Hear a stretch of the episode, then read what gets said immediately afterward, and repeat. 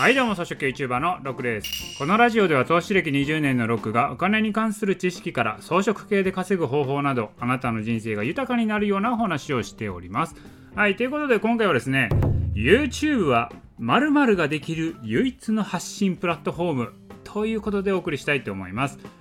いつもね、草食系資産を作りましょうということでね、 YouTube で発信していくのもいいですよって言ってるんですけれども、そのね、 YouTube をおすすめする理由として、他の SNS にはない YouTube の機能があるんですよ。これはもともと自分のビジネスを持っていて、その集客に YouTube を活用する際にはめちゃくちゃ有利な機能なんですよ。そのね、 YouTube にある機能は何かというと、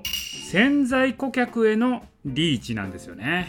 これが YouTube は強い。YouTube は動画をアップするとですね、おすすめ動画として自分の登録者、フォロワーでない人にも表示してくれるんですよ。なんかもうおせっかいな大阪のおばちゃんが独身の男性見つけたら、あんたのこと紹介しといたでとかね、そういうよくあるじゃないですか。そんな感じなんですよ。YouTube 本当におせっかいおばちゃんなんで、いろんなところにね、おすすめしてくれるんですよ。だから Twitter とか音声配信っていうのは基本的にフォロワーにしか情報が届かないんですよね。 Twitter はそのフォロワーさんがリツイートしてくれたら拡散されるんですけれども、このプラットフォーム側では拡散してくれないんですよ。で、音声プラットフォームが一番ひどくてですね、こう自分でリスナーさんを探していかないといけないし、拡散もしてくれないっていうね、一番大変なプラットフォームが音声プラットフォームです。その点 YouTube は自分のフォロワーがいなくてもいいコンテンツを出しておけば、勝手に YouTube さんが拡散してくれるシステムなんですよね。だからこれがビジネスの集客で考えたら、自分の顧客リスト以外に新たなお客さんにリーチしてくれるっていうね、その唯一のプラットフォームなわけですよ。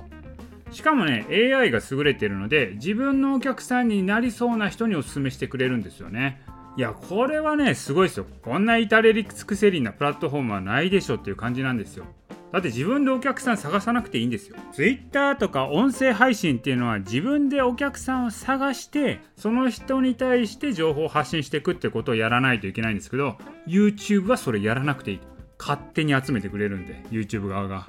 そういう意味では新規リーチっていう観点では TikTok も優れてるんですね。これも新しい視聴者さんに表示をしてくれるプラットフォームではあります。ただこれはですね、ショートムービーであるということと、ユーザー層が若いっていう点を踏まえて活用を考えないといけないということですね。